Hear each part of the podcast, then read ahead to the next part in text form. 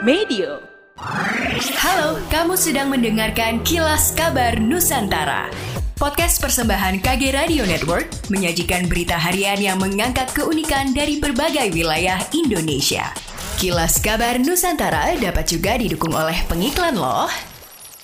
Eh, sebelum lanjut, tanggal 4 November nanti, Kukuh, Dwik, Egi Hau, dan Gautama bakal tanding futsal nih. Pengen main bareng mereka? Atau pengen nontonin keseruannya? Buruan, beli tiketnya sekarang. Cek link registrasi di deskripsi episode kali ini ya.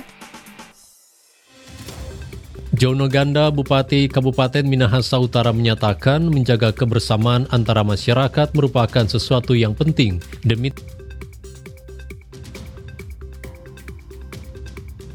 saling menghargai yang dibangun oleh masyarakat Minahasa Utara lantas mendapat apresiasi oleh pemerintah Republik Indonesia melalui Kementerian Keagamaan dengan memberikan Minahasa Utara Harmony Award, yaitu sebuah penghargaan bagi daerah yang mampu menjaga nilai-nilai kemasyarakatan, perdamaian, dan toleransi atas perbedaan yang ada. Ganda mengatakan apa yang diraih oleh Minahasa Utara tentu saja merupakan hasil kolaborasi bersama antara pemerintah dan masyarakat dalam menjaga keamanan dan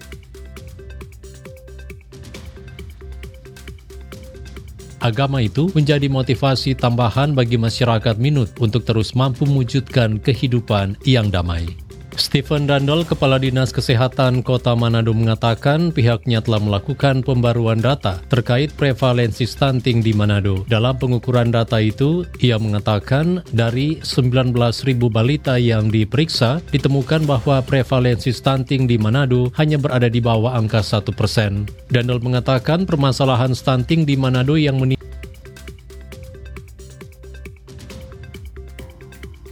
penyebab lain. Dandel mengatakan stunting merupakan permasalahan yang kompleks yang berkaitan dengan banyak hal seperti aksesibilitas terhadap sanitasi, pemukiman yang layak, kemudian tingkat kesejahteraan dan faktor ekonomi serta pendidikan. Ia menyampaikan di kota Manado faktor-faktor ini terbilang minim karena Manado merupakan ibu kota provinsi yang sudah maju dan memadai.